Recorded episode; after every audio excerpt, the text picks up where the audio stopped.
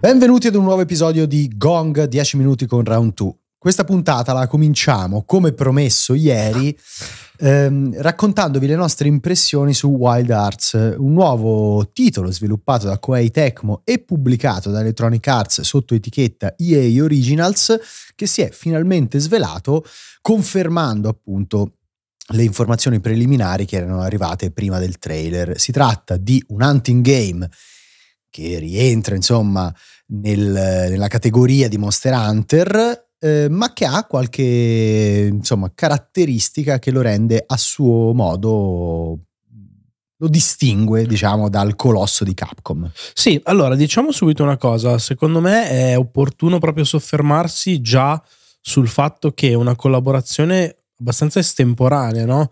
Tra sì. uh, Koei Tecmo che è un etichetta diciamo eh, che viene dal, dal, Giappone e Electronic Arts, il colosso per eccellenza dell'Occidente, si trovino così a metà strada e che Electronic Arts scelga attraverso appunto EA Originals di pubblicare un gioco eh, molto lontano dalle sue corde. Secondo me eh, è un'iniziativa questa a prescindere dalla qualità del gioco comunque virtuosa perché differenziare il proprio catalogo, andare al di là di quella che è la tua expertise, quello che sanno fare i tuoi team interni, eh, è secondo me proprio un processo corretto, è un'attività di publishing che spesso i grandi publisher, scusate la ripetizione, eh, si sono un po' di, di, dimenticati di fare nel corso mm-hmm. degli anni, ma che abbiamo visto, il caso di Sekiro è particolarmente emblematico, che possa portare degli ottimi risultati e quindi bene così proprio come concetto, no? Sì, bene così come concetto. In questo caso, secondo me, eh, Electronic Arts anche, cioè sta andando anche a colonizzare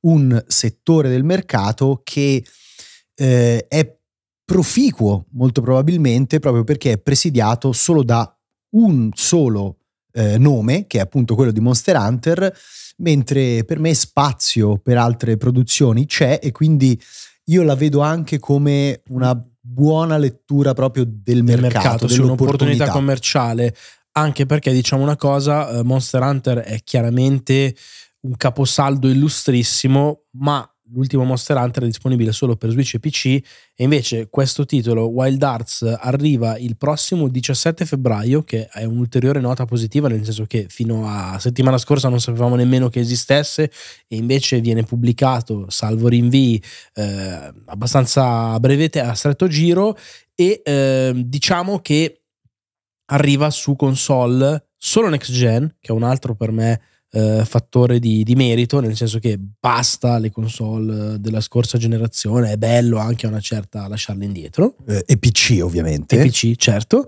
Eh, andando però appunto a dare un'opportunità in più agli utenti PlayStation e Xbox che dall'ultimo Monster Hunter sono stati tagliati fuori. Quindi eh, in termini di appunto possibilità di mercato sicuramente eh, un, un'occasione da cogliere non manca. Sì e appunto strutturalmente parlando siamo di fronte ad un hunting game quindi l'idea è quella di un gruppo di giocatori che eh, va ad affrontare queste bestie titaniche eh, innescando poi un processo di eh, potenziamento del proprio armamentario molto probabilmente legato alla raccolta delle risorse estratte, diciamo, dai freddi cadaveri Tra l'altro, queste creature. Gruppo fra da sottolineare che eh, per il comparto multiplayer, che in questi giochi è sempre abbastanza determinante, si limiterà a tre e non a quattro sì. giocatori, dando secondo me comunque più che un, in realtà un limite, magari proprio un carattere un po' diverso agli stessi scontri, rendendoli forse un po' meno caotici, sì. eh, anche perché per il poco che abbiamo avuto modo di vedere nel trailer di gameplay, che di cose ne mostra, ma diciamo lo fa con un montaggio che eh, ha poco di gameplay vero e proprio, con l'inquadratura giusta, con l'AD, eccetera, eccetera, anzi non ha nulla da quel punto di vista, eh, è sembrato questo Wild Art essere un gioco un pochino più action nelle dinamiche, con eh, una fluidità, una reattività e un'impostazione proprio del personaggio che si muove sia ehm, nell'ambiente che addosso a queste creature gigantesche con eh, un incedere, una mobilità e sembrerebbe dei controlli eh, molto diversi da quell'impostazione invece volutamente pachidermica da carro armato che contraddistingue Monster Hunter. Sì, in realtà appunto all'interno del canone dei, degli hunting game che qualche anno fa nel periodo in cui PlayStation Vita insomma eh, era attiva era abbastanza frequentato, appunto Monster Hunter rimasto, era rimasto un po' l'unico a conservare questa sua pesantezza anche nei colpi, nell'approccio allo scontro. C'erano già tanti titoli che provavano a superare questa impostazione, da Soul Sacrifice a Freedom Force a God Eater, fino anche a Tokiden, che è proprio mh, mm, un hunting game sviluppato da Omega Force, che è lo stesso team che adesso sta lavorando a questo Wild Arts. Dovrebbe essere il predecessore spirituale, diciamo, sì. per, per, certi versi. Esatto, e io lo trovo comunque un approccio interessante, anche perché eh, il gameplay di Monster Hunter richiede tanto studio eh, e probabilmente anche per i neofiti qualcuno che ti guidi e ti sì, faccia sì. un attimo capire quelli che sono i ritmi del, del, combattimento, invece un gameplay più action potrebbe anche essere un pochino più universale. Un altro elemento che distingue, anzi distinguerà questo Wild Arts da um, Monster Hunter e che sembra essere diciamo un elemento distintivo portante di tutto il gameplay è la possibilità di costruire al volo sul campo di battaglia delle trappole che vanno da eh, meccanismi che ti sparano in aria e ti permettono di assaltare mostri dall'alto, grandi martelli che si infrangono su queste bestie eh, probabilmente nel tentativo di stordirle o addirittura bombe deflagranti che magari faranno un casino di danno. Sì, l'idea è quella appunto di eh, dare anche questa centralità alle trappole nell'azione, almeno per quello che abbiamo visto essere il trailer, che è sicuramente un, un twist eh, diverso. Eh, io chiudo con una parentesi, diciamo, sia tecnica che artistica. Sì. Dal punto di vista eh, visivo, eh, il gioco, che è appunto una produzione solo next gen, in realtà non, fa, non sembra far vedere eh, chissà quale mole poligonale, quale attenzione per il dettaglio, quale colpo d'occhio, cioè a vederlo mi sarei immaginato in tutto e per tutto una produzione cross-gen e nemmeno di quelle particolarmente mm-hmm. spinte, però invece eh, sarà solo appunto disponibile per PC e per le console di nuova generazione. Eh, sul fronte artistico invece c'è da un lato secondo me un apprezzabile, eh, come posso dire, elemento eh, che rimanda all'estremo oriente che ricorda eh, un po' con, di sfiga, diciamo, Monster Hunter Rise, che è proprio tematizzato sì. su, quella, su, quella, stessa idea.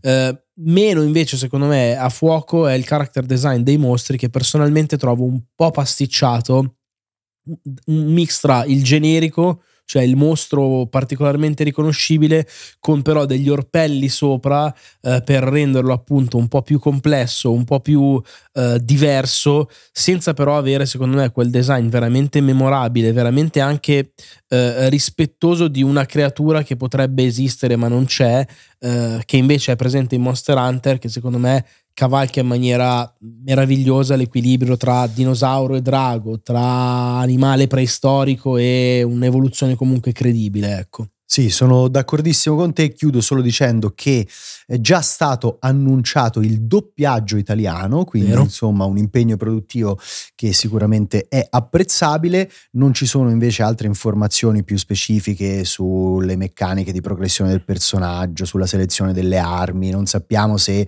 il loadout sarà completamente personalizzabile o si potranno scegliere degli specifici eroi che si porteranno sul campo di battaglia a una determinata dotazione. Nei prossimi mesi ovviamente arriveranno altre informazioni, visto che la pubblicazione è prevista per l'inizio di febbraio, me le aspetto veramente a breve giro. In realtà sì, forse addirittura settimana prossima poteva, mm, ci dovrebbe essere una, una de- cioè un, un, approfondimento di ah, gameplay, okay. quindi vediamo. Però sì, sicuramente un gioco da, da, tenere, da tenere d'occhio, ecco. Nella seconda parte di questa puntata parliamo invece di un eh, rinvio che era un po' nell'aria. Qualcuno stamattina in live eh, ti additava come nostra Marcus perché no, lo avevi preventivato, ma in generale era un po' insomma eh, comprensibile, era molto plausibile che questo gioco potesse essere rinviato. Stiamo parlando di Skull and Bones che si allontana di qualche mese dalla pubblicazione originariamente prevista per inizio novembre e viene spedito direttamente al 9 marzo. Ci sono però varie cose da commentare, fra cui il tempismo, secondo me, molto infelice di questa comunicazione.